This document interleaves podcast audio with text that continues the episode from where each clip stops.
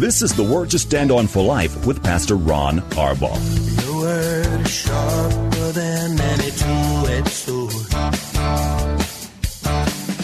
And it cuts deep into my heart. The Word to Stand On for Life is a radio ministry of Calvary Chapel in San Antonio.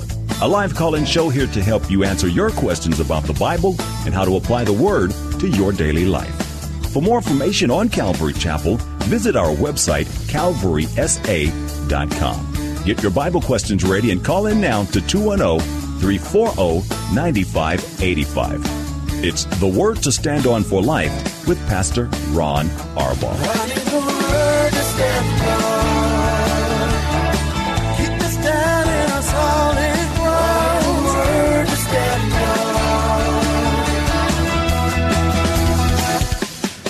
Welcome to the show. It's the Monday edition. I'm Pastor Ron Arbaugh from Calvary Chapel in San Antonio, Texas, and this is the Word to Stand on for Life, a program dedicated to taking your phone calls and answering your Bible questions or questions about something going on in your life. All you need to do is call us. You can dial 210 340 9585. That's 340 9585. If you live outside the local San Antonio area, you can call toll free at 877 630 KSLR. Numerically, that's 630 5757. Uh, you can email questions to us by emailing questions at calvarysa.com, or you can use our free Calvary Chapel mobile app and send the questions to us that way. If you're driving in your car, just use the free KSLR mobile app, and you'll be able to use your hands-free features on your phone. Um, you'll be connected directly to our studio producer. Our main number, one more time, is 340-9585. Hope you had a great weekend. I want to thank everybody for their prayers for our women's retreat. Um, tons and tons of ladies were there. It was uh, a great result. A bunch of ladies got saved before I walked out of the building. I mean, just barely got in the building yesterday. And uh, just before first service started, and two ladies sort of grabbed me and said, Pastor Ron, thank you so much. And they thanked me. I didn't do anything. But I got saved at the retreat. And so just, you know, that's just why we do things. So uh, thank you all for your prayers. Uh, by the way, tonight, ladies, um, they will be doing, instead of our normal Monday night study, in fact, tonight and next Monday night, uh, we always dedicate these two weeks to sort of a retreat reflection. Um, ladies are going to share what God spoke to their hearts, and there's always not enough time to do them in one, so we're going to do it for a couple of Mondays. Um, and even if you weren't able to go, you can kind of see what happens in women's retreat. You can sort of live vicariously through the experiences of the ladies uh, who were able to go. And uh, we would love to have you join us. That's at 7 o'clock. Childcare, of course, is provided.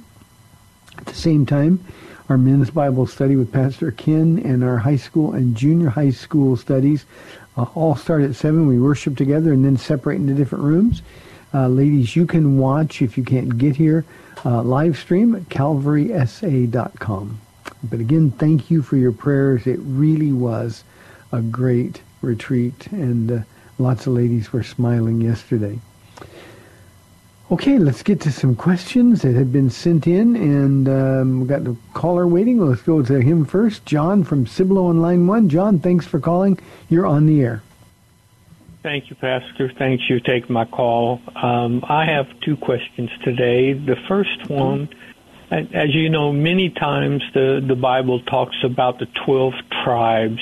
And I'm just wondering, when it talks about the 12 tribes, is it always including uh, the tribe of Levi except when they're dividing the land? Is that the only time the 12 tribes include the two sons of Joseph?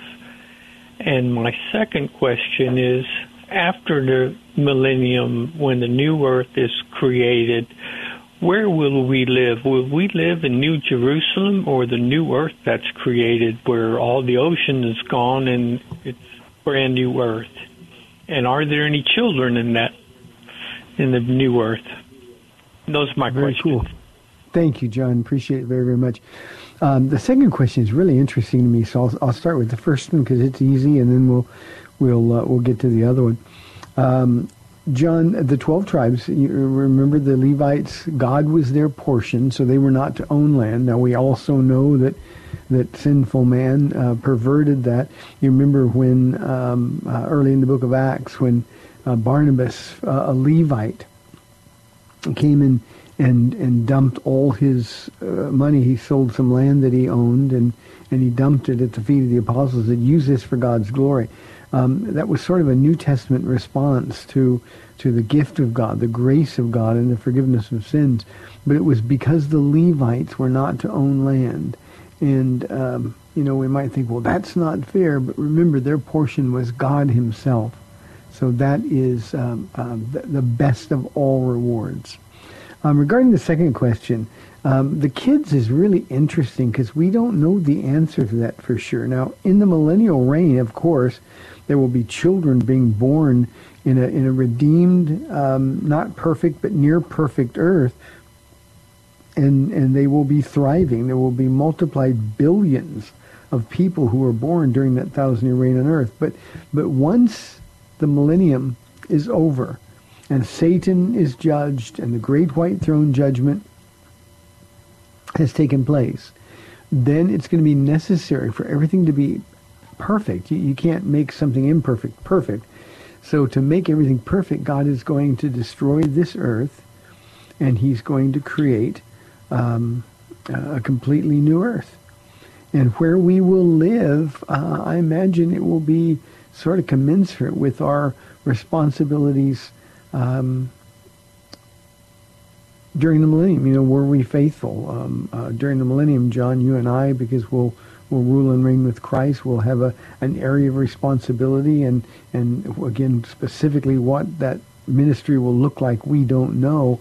Um, but in the new heaven and the new earth, we're not told where but but certainly will be placed somewhere. Now I talked about this yesterday in our Bible study as we closed out the Gospel of Luke. Um, we will be able in the millennium, those of us in glorified resurrected bodies, to go instantly into the presence of the Lord. He'll be in Jerusalem ruling and reigning on the throne of David. But we could be, like I could be responsible for part of San Antonio and and um, you know I want to be with Jesus, and suddenly I'll be there. His body materialized through a wall and and and said, "Peace be with you" to his to his followers, uh, and we can do that now.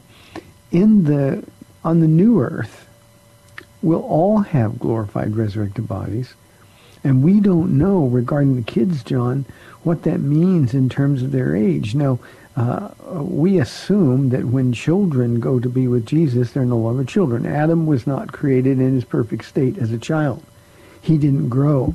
And what we do know, what we do know for sure is that we will be in a perfect state, and whatever that is uh, in terms of age and physical maturity, um, that's what we will be in our glorified resurrected body. So I'm assuming, John, and, and there's no answer to this that, that is satisfactory.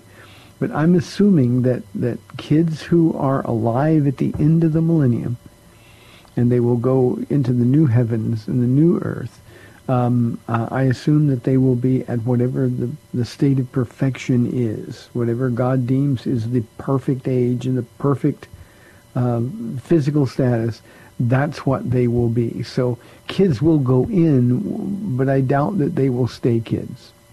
So I hope that helps, John. That's the best we can do is guess on things like that when we're not given the um, all the details. Thank you, John. Appreciate it. You have always asked such thoughtful questions. Um, one, one thing I, I, just mentioned that we finished the, the Gospel of Luke. We were in Luke for 22 and a half months. Um, I just found out yesterday before we started that yesterday was our 87th and last Bible study. And I always get so excited. There's a, such a sense of accomplishment. You know, uh, when Paul told Timothy to devote yourself to the public reading of Scripture, I take that really seriously.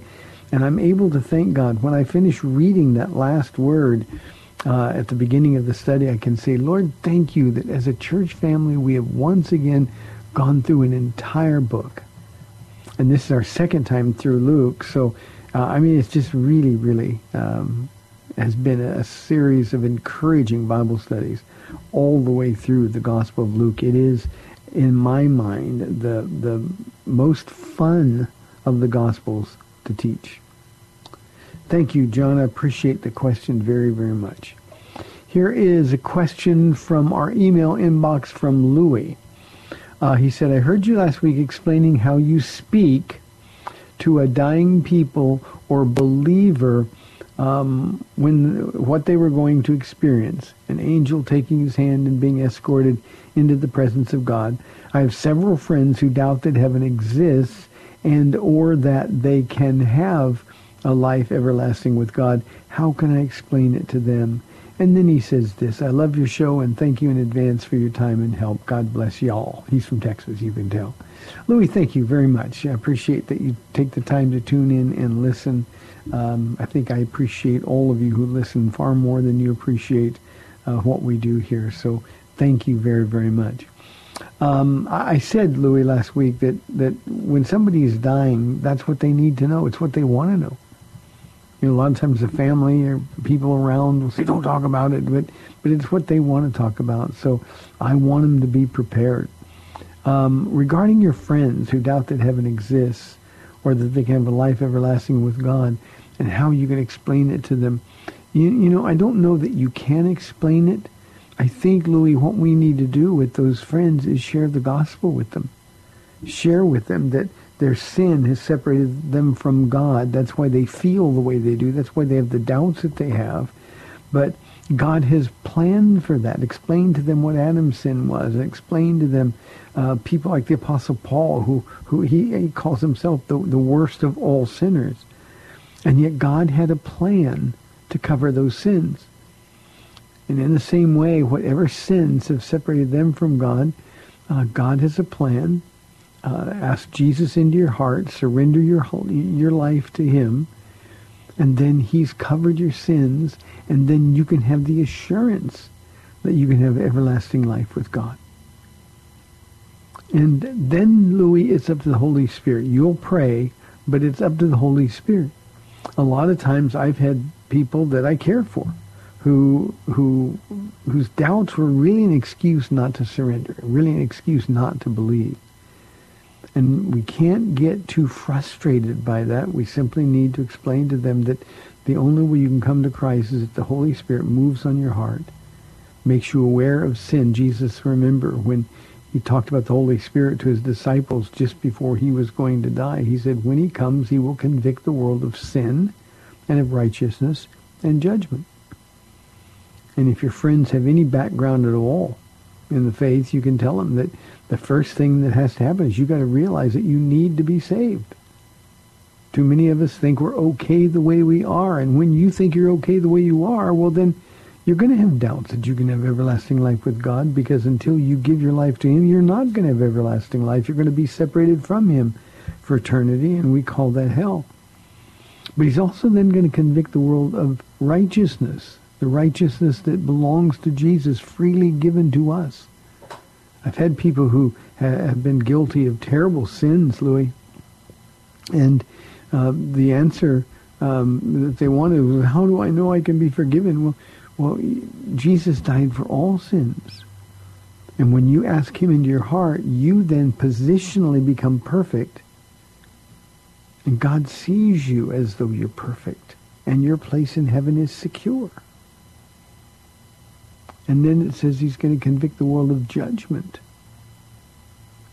And we have to be loving and honest with our friends and tell them, look, if you don't accept the righteousness offered by Christ, then the only thing left for you to be to, to accept is the judgment that is going to come your way, and that judgment is going to be eternal.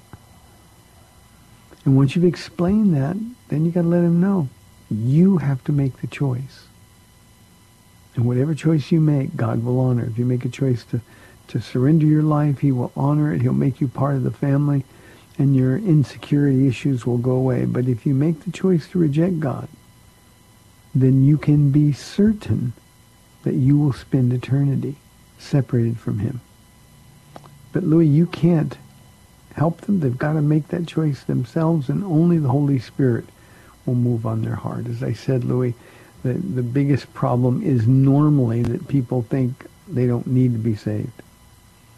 I have one unsaved son, and he's the nicest man in the world. He's 45 years old, but he's he's he's the nicest man in the world. Um, he, he's just one of those guys everybody loves and everybody wants to be like. But he doesn't know Jesus yet. I say yet because we never stop praying. You see, as nice as he is, you can't be nice enough. You can't be good enough or do enough good to get to heaven on your own. So, Louis, thank you for the kind words and thank you for the question. I appreciate it very, very much. Here is a question from Jeff. He says, I feel like the enemy is trying to trap me and make me fall. Please pray, but what can I do?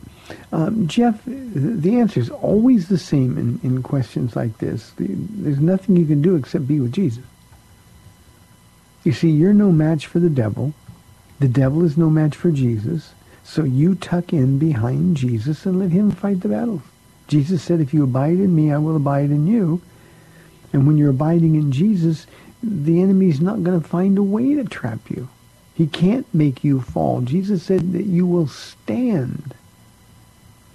So that's what you got to do. You got to be with Jesus. You know, Jeff, sometimes we act like we don't have a choice in the matter of what happens to us. Um, the enemy does not have to be given an opening to pound you, and that's what he's doing. So just stay out of the trap. You know, Jeff, I don't know if this will help, but my church has heard this story so many times that I'm, I'm don't share it often any longer. But um, I have a big brother. Hebrews says Jesus is our older brother, our big brother.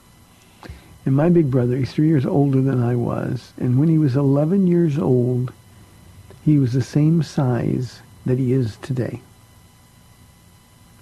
Was six foot tall, big guy, at 11 years old. Now, I never got the size that he has. But here's the advantage, the advantage of having a big, big brother. As mouthy as I wanted to get with people, I just let everybody know, man, if you're going to mess with me, you got to go through my big brother. And the devil is like that. He, he can't stand against Jesus. So just you let Jesus do the fighting for you. Your responsibility is to flee from sin, run to Jesus, and he will protect you. And that's all we have to remember, Jeff. It's really that simple. Uh, practically, I don't know um, um, how much help it will be, but you can read Ephesians chapter 6, beginning in verse 10. Paul talks about the spiritual armor that we all need every day. Um, but uh, that's why I like to make it simple. Just be with Jesus and you won't have to worry about the enemy. I hardly ever think about the devil. And if I'm under spiritual attack and I notice, then I want to be sure that I haven't given the devil an opening. Um, I want to be sure that Jesus is the one fighting on my behalf and I'm not trying to fight him in my own strength. Jeff, I'm sure lots of people will be praying for you. Let's go to Ray calling on line one from San Antonio. Ray, thanks for calling. You're on the air. Hi, Pastor Ron. I just have a quickie for you. Uh, wonder if you are familiar with Robert M. West. He had a book called How to Study the Bible, and I'll hang up and listen. Okay, Ray, I I'm not um, familiar with with him. Um, we're looking him up as you listen, but uh, I'll probably be able to give you a little bit of a different, a uh, little bit deeper answer uh, after the break. I'll have a chance to look at him and see who he is, what his credentials are, and who he's from. Um, there's lots of great resources in there how to study the Bible. But let me just make a suggestion, Ray, to you and to everybody else. There's three methods of Bible study that all of us ought to have going all the time. The first is just reading, sort of taking an overview of the Bible. We've got to read the Bible, got to turn the pages. Get familiar with the story. Get familiar with some of the details. Just read. And uh, when I was a new believer, Ray, I found the easiest way for me to do that was I just determined I was going to read 10 chapters every day. Um, I would read five in the Old Testament, five in the New Testament. Now, some of our New Testament books, of course, don't have five chapters, so I would I would end when we did, but it was just a reading, and I, I just wanted so desperately to turn the pages. I wanted to get familiar and comfortable with the Bible, the Word of God. The second way that we ought to study, and, and reading 10 chapters doesn't take that long. The second way, spend some time and, and sort of take smaller chunks of Scripture. Now, always read systematically. By that I mean when you are in, um, for example, the book of Ephesians, um, you're, going to stay in Ephesians until you finish the book.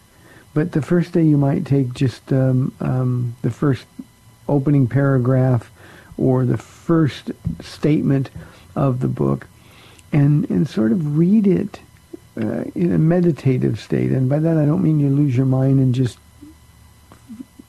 lose yourself, but you're waiting to hear the Holy Spirit speak to your heart. Take it slowly, chew on it. Um, and when, when you when you read something, you think maybe the Spirit of God is trying to tell you something.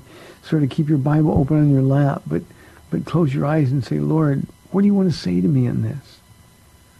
When you come across some difficult passages, um, then you read it two, three, four times and, and, and say, okay, Lord, help me understand it. And he'll do that. And then while you're reading your Bible, um, you'll be able to, to, to get some of the questions answered that you have. And remember, we, we want to know him better, and the way to do that is let him speak to your heart.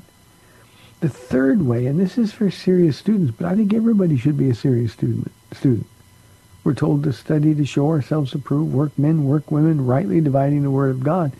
And that's inductive Bible study. And basically it's, it's taking uh, the Bible verse by verse, observing what it says, interpreting what it means, and then figuring out how we can apply that in our lives that day. And you use no other resources, Ray, with inductive Bible study. You just let the Bible interpret the Bible.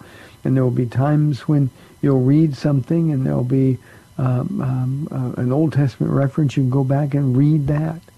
And the Lord will begin really, really speaking to your heart and changing your life. It really is uh, a wonderful process. So Robert West will be sort of checking him out at the break. And uh, if there's anything of note, Ray, I will let you know. Thank you for the question. I appreciate it very, very much. Here is a question from Anonymous.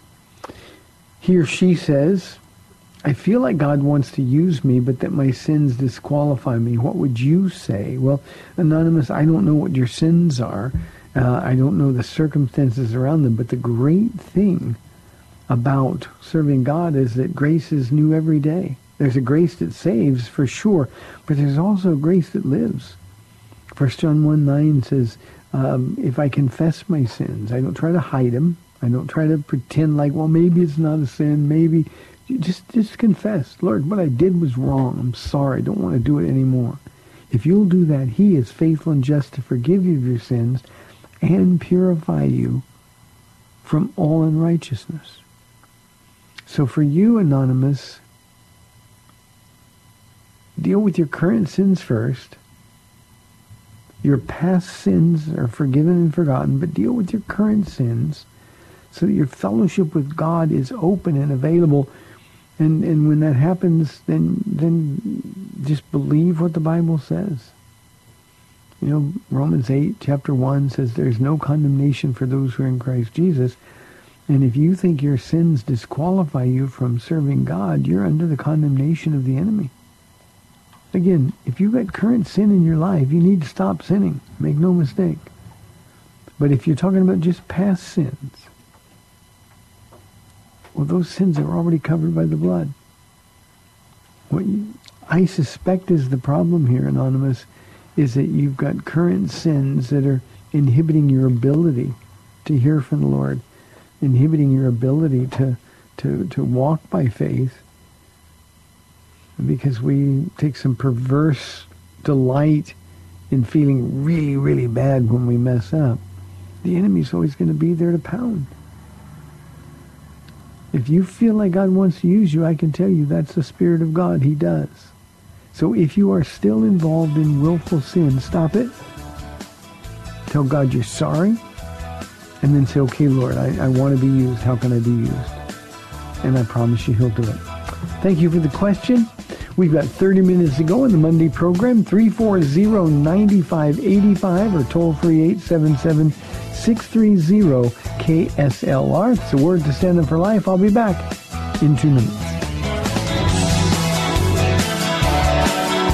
If you have questions about the Bible, you can send them to Pastor Ron and he'll answer them on the air or reply directly to you. Email your questions to Pastor Ron KSLR at gmail.com. That's Pastor Ron KSLR at gmail.com.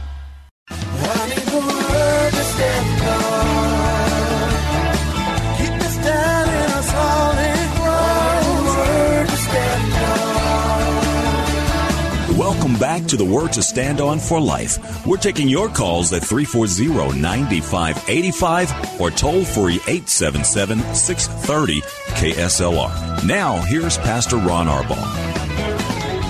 Welcome back to the second half of our show, 340-9585. Ray, we did sort of a quick dive on Robert West and his uh, um, background's pretty sketchy, and by- that I mean there just isn't much there. Um, he's been teaching the Bible for 30 years, and uh, there's no church affiliation uh, that we were able to find quickly. Um, um, no idea where he's coming from doctrinally.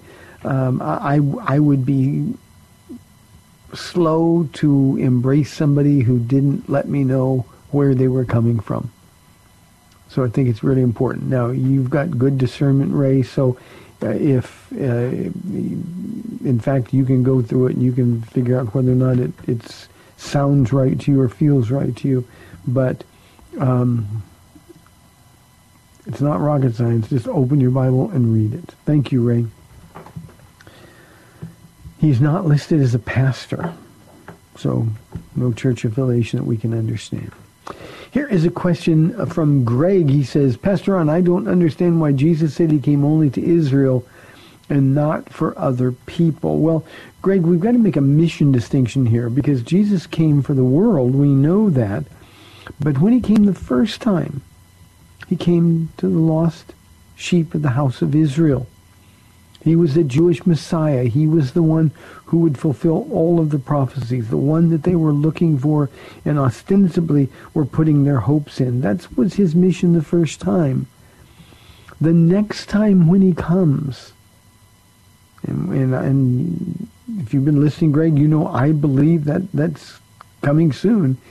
Then he's going to come for the whole world, for everyone. And he's going to set things right in this beautiful creation. I'm getting a new appreciation for it as we are studying through Genesis, just beginning our study in Genesis uh, on Wednesday nights. Um, and, and, you know, we mess things up. So when he comes again, he is going to destroy all of his enemies, Jew and Gentile. And then he's going to make things right. I mean, he made everything perfect. We ruined it. So the next time he's going to come for everyone. But make no mistake, when you're reading the gospel accounts, you've got to read them through a Jewish lens. You've got to understand. I, I remember the Syrophoenician woman who said uh, um, um, to Jesus she wanted to, to, to get the crumbs. And he said, but, but I haven't come to the Gentiles. I've come for the lost sheep of the house of Israel. And then she looked at him, and I think with a smile on her face, and certainly would have put a smile on Jesus' face, she said, even the dogs, they called Jews called Gentiles dogs. Even the dogs eat the crumbs that fall from the table. And Jesus must have looked at her like, you get it. But make no mistake, his first time, He came just for the Jews. That was his mission. And believe me, Jesus stayed on mission. So, Greg, understand the gospel accounts. Let me recommend something for you. It's, it's not easy reading, but it is a book that everyone should have when they study the gospel. It's called The Life and Times of the Messiah by Alfred Edersheim, E-D-E-R-S-H-E-I-M. It is available for free online because he's been dead way more than 100 years. Um, but um, uh, it's a book I think everybody ought to have in the library. And it will really give you that Jewish perspective uh, on Jesus' mission trip from heaven to earth the first time. Thank you. Appreciate it. Here is a question from Stephanie. Um, I've been reading about the new perspective on Paul's writings. Um, perspectives like he was still learning new things, so his letters don't carry the same authority as Jesus' teaching. Well, Stephanie, whatever you're reading, stop reading it. Because that is not a new, it's not a new perspective, but it's certainly not a, a, a, a inspired perspective on Paul's writings.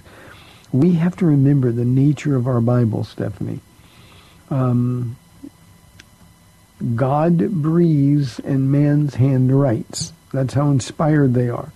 So when Paul was writing his letters, he was writing for God, God writing through him. And that makes every word of Paul's epistles just as authoritative as all of the things that you have in red letters in the gospel accounts. So that's simply not a solid or a sound approach to reading first or understanding the Bible. Now, Stephanie, I think we always have to think about motive. Whenever you're reading about those kind of perspectives, it's usually going to come from people who don't like what Paul was writing. Um, I do not permit a woman to teach or have authority over a man in the church. Well, there's a whole bunch of people that are trying to rewrite that or present it in a light that, that removes the authority. Um, Paul's writings against homosexuality. Um, well, Paul, you know, he was a new believer or he was working out his faith. Jesus never said those things, so we don't have to listen to those things that Paul wrote. What we need to remember is that every word, mystical Jews believe that even the space between the words were inspired by God. So Stephanie, I don't get that mystical, but every word is written by God, and whatever Paul or Peter or James or or any of the others wrote, John in the book of Revelation, whatever they wrote uh, carries as much weight as though it was Jesus standing there physically saying the same thing. Again, that's not a new perspective, but it is a horribly heretical perspective. And, and I would suggest, Stephanie, that you stop reading whatever it is that you're reading. There's lots of great books that, that you can read. If you are a reader, if you want to study, that one is not a good one. You know, we have been, Stephanie, tearing out pages of our Bible from the very minute we had God's Word. Well, I like this part, but I don't like this. We just tear it out. I've always threatened, I would never do this because I, I wouldn't want to set this example, but I've always threatened to, in a Bible study, we get to one of those really difficult passages, one of those things that we don't like. Flee from sexual immorality. Well, you know, I don't think it's really a sin, so I'm going to tear this page out. And I always thought that it would be interesting to see the reaction of people if I just took a Bible and tore the page out and said, you know, I don't think this is for us today. That's the perspective that you're reading, so being very careful. Here is a challenging question from a young Joseph. Joseph says, I'm 17, and people my age aren't hung up on nudity the way older people were. Why is it wrong to send nude selfies to the opposite sex? Joseph, the answer to your question is always the same. It's wrong because God said it's wrong. And God doesn't have to explain to you why it's wrong. God says it's wrong, and so it is. Now, you can violate it. God's given you the free will to do that. But I'd like you to be just a little bit more mature and reasonably think about what you just said. You're not hung up on nudity, so why is it wrong to send pictures of yourself to the opposite sex or someone of the opposite sex send pictures to you? You know, just if we know what private parts are. And I would encourage you to find out who Jesus is. I know people whose lives have been devastated by impulsive, stupid mistakes that they made with pictures online. We've seen well-known public figures, politicians, athletes, we've seen them, their lives devastated when those pictures leaked. We see still women who are often devastated because the man they thought they loved has put pictures of their sex activity, sexual activity, online because there was a split up or an argument or something. Joseph, you need Jesus. You need Jesus. And until you find him, you're probably not going to change the way you think. You know, I'm 100 years old, Joseph, compared, compared to you, and I grew up in the time during the hippie movement. Look it up. And we believed that if it feels good, do it. Make love, not war. That was our, our, our mantra. We thought our parents were so out of it. And we did drugs. I didn't do drugs personally, but as a generation, we did drugs. And a lot of us are still paying the consequences for those terrible decisions. There's some things that are supposed to be private. I don't think Paula will mind me saying this, but one of the things that we enjoy the most about our relationship is the fact that that our bodies belong to each other. And Paula will often say, this is mine. It doesn't belong to anybody else. And I'll reiterate the same thing. And that makes it special. And it ceases to be special when you're splashing it all over social media. I mean, it's just common sense, but it's also sin. So Joseph, Jesus says it's wrong. You got to decide if you want to live in heaven or hell. 340-9585. Here is a question from Sarah. Pastor Ron, I've noticed that prayer meetings aren't emphasized in churches, and whenever prayer is called, the attendance isn't very good. Can I have your thoughts, please? Sarah, it's it's been said that the time for corporate prayer is the least attended event in the church all over the world. And, and the reason is because we really don't believe in prayer. We don't believe that God answers prayers. And sadly, we're much worse because of it. Um, we live in a busy society. We make time to get to church. We fill up the rest of our time with so much activity that we don't have time. I mean, I can come up with all kinds of excuses, but the, the real reason is we just don't believe in the power of prayer. So those are my thoughts. Having said that, Sarah, we have a Saturday morning corporate prayer meeting here at Calvary Chapel, 9.30 in the morning. Um, if I'm in town, um, Paula and I are here. If we're if we're out of town, then Pastor Ken and his wife May takes over. Um, but but it's something I don't miss if I'm in town. And here's what's happened: one, the the the, the number of people that come has grown. But we've we've formed such a cohesive group. You really get to know people when you pray with them. You get to know their heart when you hear their prayers. And our group has grown. I know I'm being prayed for. They know they're being prayed for. Uh, we we know our church is being prayed for, and not just on the Saturday meeting, but we know these people are praying continually. Our needs are being prayed for. The people in the church who are hurting, they're being prayed for. And we're seeing so many answers to prayer. I tell the people in the church, if you're not coming, you're the one that's missing out. We want God to do stuff, but we won't invest an hour. It's 9.30 to 10.30. And I can't imagine a better way to start Saturday.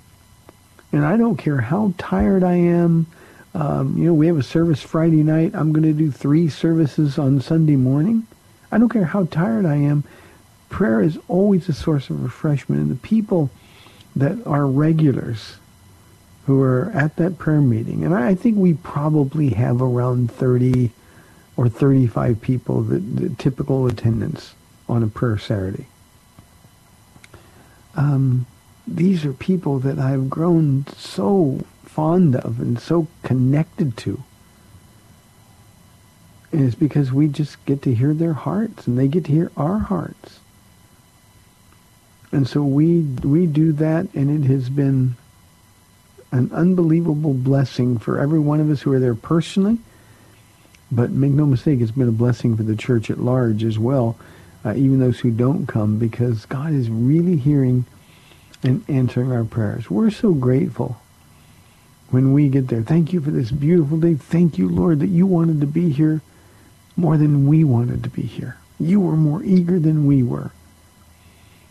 And it's just one of those things that people are missing out on. And, you know, we can try to make people feel really guilty. But the truth is, um, if they really believed in prayer, then they would be there.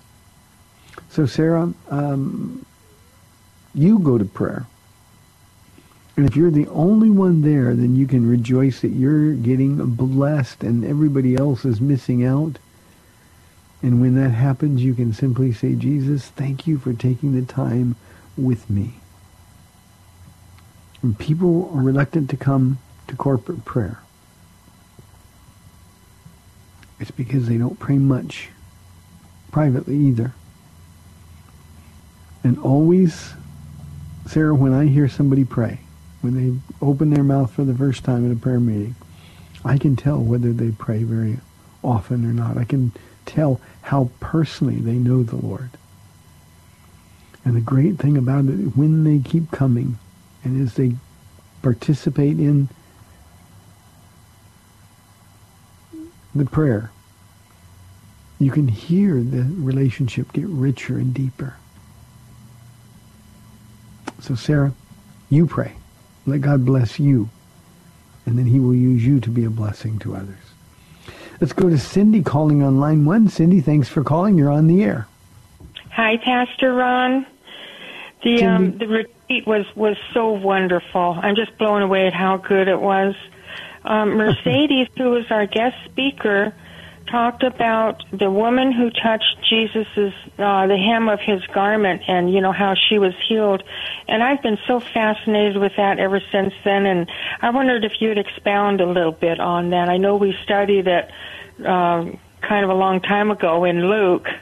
I think was it in Luke? I mm-hmm. can't remember now, but but I just I, I'm just really fascinated by it. And if you talk a little bit about it, I'd really appreciate it. And I'll listen offline. Thank you. I huh? can, Cindy. I said I can. Thank you for going to the retreat and and being blessed. Oh, I really got blessed. Thank you. I'll okay. listen. Bye. Okay. Uh, just a reminder, Cindy gave me the opportunity. Um, our women's Bible study tonight is a retreat reflection time. We're going to hear some of the ladies who just share the life-changing moments, the life-changing event that this was for them so you don't want to miss out on that. It's at 7 o'clock here at Calvary Chapel of San Antonio. Uh, Cindy, as you know, because you've heard me teach it, this is a story that I absolutely love. This was a woman who had enormous courage. Um, the woman with the issue of blood for 12 years. Uh, she was a woman whose life would have been um, um, a disaster in the sense that she was cut off um, religiously. Um, she certainly couldn't go to the synagogue or go to temple. Um, she couldn't be in uh, even the outer courts because uh, with the issue of blood, she was unclean. And should she by chance touch um, uh, somebody and render them unclean, she could actually have been stoned to death. This is a woman who spent all of her money, all of it. Bible said she didn't have anything left on doctors trying to be cared for. Evidently, that means that at one time she was a woman of, of considerable means, um, but doctors couldn't help. And because she was a Jew, a dutiful Jew, she knew who Jesus was, and she had this plan. If I can just get to him, if I can just touch the hem of his robe, if I can somehow make contact with him, then I know he'll heal me. And remember the story, they, they were surrounded by so many people. And, and right in the middle of it, he stopped. He said, somebody touched me. And his disciples said, well, everybody's touching you. I mean, look at this crowd. He said, no, power has gone out. I love the King James. Virtue has gone out from me. And so he stopped everything. Now remember, he was on the way to heal a 12-year-old girl who was possessed by demons. And he stopped everything. Who touched me? And this woman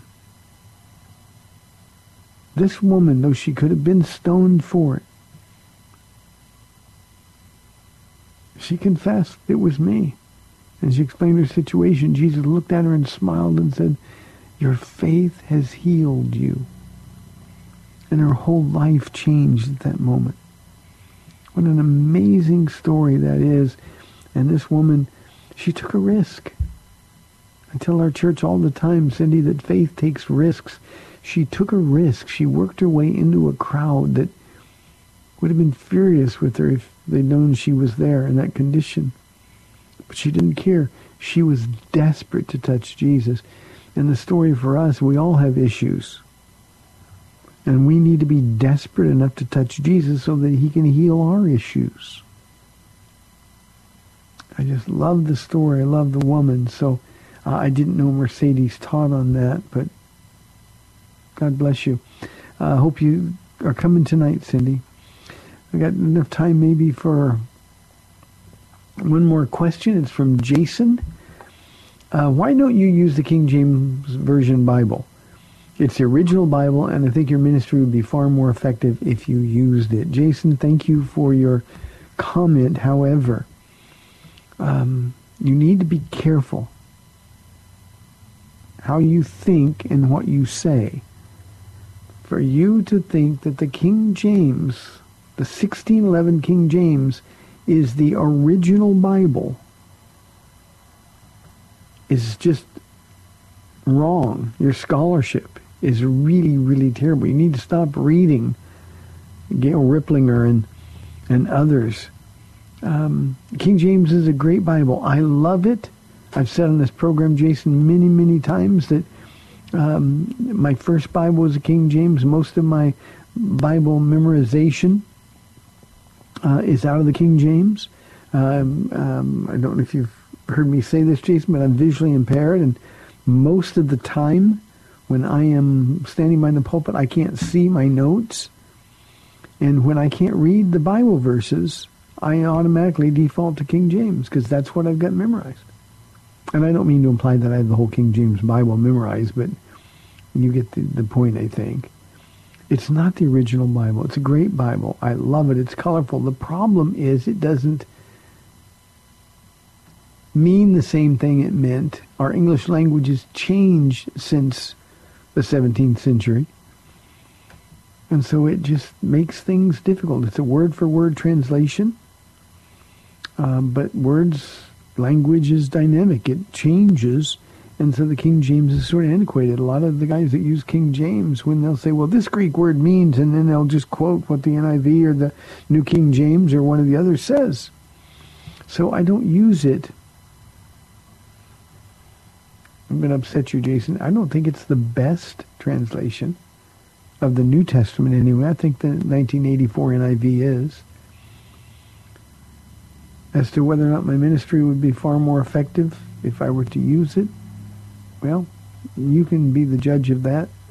I, I think we're doing fine. I think the Lord is blessing, but who knows? Maybe you're right and I'm wrong. The first printed Bible for the masses was the Gutenberg Bible in 1455. And again, as I said, the King James was presented, or printed rather, in 1611. So Jason, get your facts right, and you are the one missing out if you're limited to use of the King James Bible. Those who are King James only, I mean, think about this for a moment. I'm less than a minute left in the program, so I don't have time to go to any other question. Uh, it would mean, if the King James was the only authorized Bible, it would mean that no foreign language has ever had an authorized version of the Bible. It's that simple. The King James was written in English. And that's simply not true, and I think common sense tells you it's not true. Hey, appreciate you tuning in today. Remember our men's and women's and youth Bible studies tonight at 7 o'clock. The women will be able to be live streamed on AM, or not AM 630, but at calvarysa.com. Uh, I'll be back tomorrow at 4 o'clock on AM 630 The Word. We'll see you then. Thanks for spending this time with Calvary Chapel's The Word to Stand On for Life with Pastor Ron Arbaugh. The Word to Stand On for Life is on every weekday afternoon at 4, and Pastor Ron invites you to find out more about Calvary Chapel at calvarysa.com. The Word to Stand On for Life was sponsored by Calvary Chapel of San Antonio.